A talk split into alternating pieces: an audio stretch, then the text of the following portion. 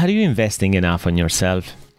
How much is important personal development for you, for your career, for your future, for your company? Well, I found out through research is that 95% of CEOs they don't even invest on themselves. Why? Well, there are some evidence based reasons. So, in this episode, I'm going to tell you four different reasons that, in my personal experience, they might prevent leaders and CEOs in particular from investing on themselves. So, if that is an area of your interest, stay with me today because probably it's going to give you some interesting insights for you to consider during this summer. Good morning and welcome back to a new episode of the World Class Leader Show. I was looking at the data, and, and by the way, I'm always fascinated about looking at data in terms of CEOs and organizations, what they do, what they don't, but always supported by data and by insights. I was actually looking at recently what is the average spending of uh, on personal development that CEOs actually do, CEOs and senior leaders. And uh, interestingly, what I found out is uh, Fortune 500 CEOs as an average, they spend around $25,000 per year on personal development. And that's great. I think is expected. Now, I don't know what's the breakdown of that. Is training, is coaching, is other things. So uh, that's okay. I think that is a good number. It's not necessarily a big number, but it's a good number, especially nowadays. But of course, the, this, the real question for me was okay, but what happens to all the other the larger population of CEOs. They're not Fortune 500, but they're leading organizations, maybe smaller organizations. So what, your, what is their investment on themselves? And of course, there are no necessarily figures or data that can support any sort of thesis, but I have a sneaky feeling that they don't even get close to that figures. So if you're curious why, well, here in my opinion, some evidence-based reason why CEOs they don't necessarily invest as much as they should on themselves. So, in this episode, quickly, I'm going to give you these four areas to consider and see whether potentially you fit into this. Or maybe you are you have been blindsided about one of these four factors, and maybe you don't see right now any need um, of working on yourself, but most importantly, developing and investing on yourself. So let's go through them. So number one for me is really what I call overconfidence bias. So, research, by the way, suggests that CEOs, like many other top executives, can be really, really biased from a, especially from an overconfidence standpoint. So, interestingly, a study published in the Strategic Management Journal uh, years ago found that CEOs overestimate their abilities and underestimate potential risk. And this overconfidence, if you like, can lead to clearly to a perception that personal development is unnecessary, as they might believe that you know they have already reached a high level of competence. And if you consider, you know, the connection, a strong connection between status and ego, it's very clear why some CEOs they could actually have this overconfidence bias. So that's probably is one of the main reasons that uh, um, the are not investing enough time and enough resources on themselves. The second factor to me, which is uh, equally very critical, is this idea of the past success and experience. So CEOs, particularly those that have achieved significant success and have extensive experience, might feel that their past accomplishments are really enough to sustain their current and future performance. So they might rely on their track records, evidence of their capabilities, downplay, you know, the need for further personal development. And again, evidence based, a study published in the Journal of Business Venturing found that successful CEOs tend to attribute their success to their own skills and expertise, which can contribute to a reduced inclination for personal development.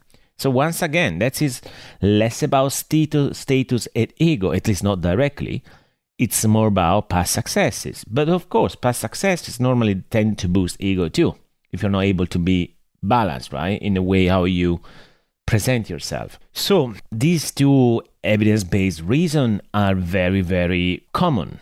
So, in, and again, in my personal experience working with the CEOs, I mean, of course, clearly, right? Because I work with CEOs, and so if I work with CEOs because they are investing in themselves, right?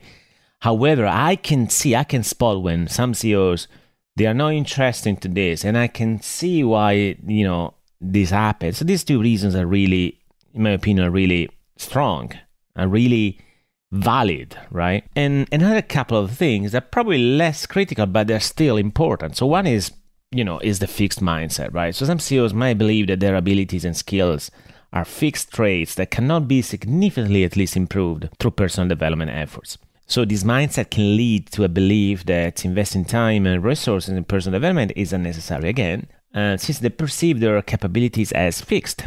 And you definitely know research uh, psychologist Carol Dweck that has shown that individuals with a fixed mindset are less likely to engage in learning and personal growth activities. And her book, you know, she wrote about it. So that's also a very important reason. And finally, it's more tactical, but, but actually, if you consider now that we go through it, and then the number four, I think is actually very strategical. So it's what we call the time allocation bias. So CEOs may allocate their time predominantly to operational and strategic tasks and they consider critical for the organization. So this allocation of time might crowd out opportunities for personal development because it you know can lead to a perception that they don't have the time or need for it. And again, a study published in the Journal of Management Education highlighted that CEOs often prioritize tasks that directly impact organization performance, which can result in reduced emphasis on personal development. In other words, is really working in the weeds, working in the day to day, firefighting, be very operational, be very tactical, because, you know, we have this idea that, you know, a very down to earth CEOs can be more effective because he's in the weeds. Well, I don't believe so. I think CEOs any CEO, CEO shouldn't be really in the weeds. Should be actually elevated, stay elevated, and see the world or his organization from a different perspective, so he can make a better decision. Anyway, so I think that's something for me to, for you also to consider, right? So, what is your relationship with personal development? And even if you're not a CEO, as a leader, you know what? How much do you really invest in personal development? Or one of these four factors I shared with you that might potentially prevent you from thinking more about how to invest in yourself. Consider, finally, you know, another study conducted by Stanford Graduate School of Business revealed that CEOs who invest in personal development experience significant boosts in their company performance. On average, these CEOs saw a 5% increase in profitability within two years of undertaking any personal development programs. So, my personal view really is this lack of investment in personal growth leads always to stagnation in company, complacency, and eventually failure. So, by average CEOs and average leaders don't want to accept that, that until it's too late. So, if you really want to design your future, design a better performance for yourself, for your organizations, so then you can really thrive as a CEO, as a senior leader, I want you today to rethink about your investment. How much really you're investing in yourself? And if you do, is it effective?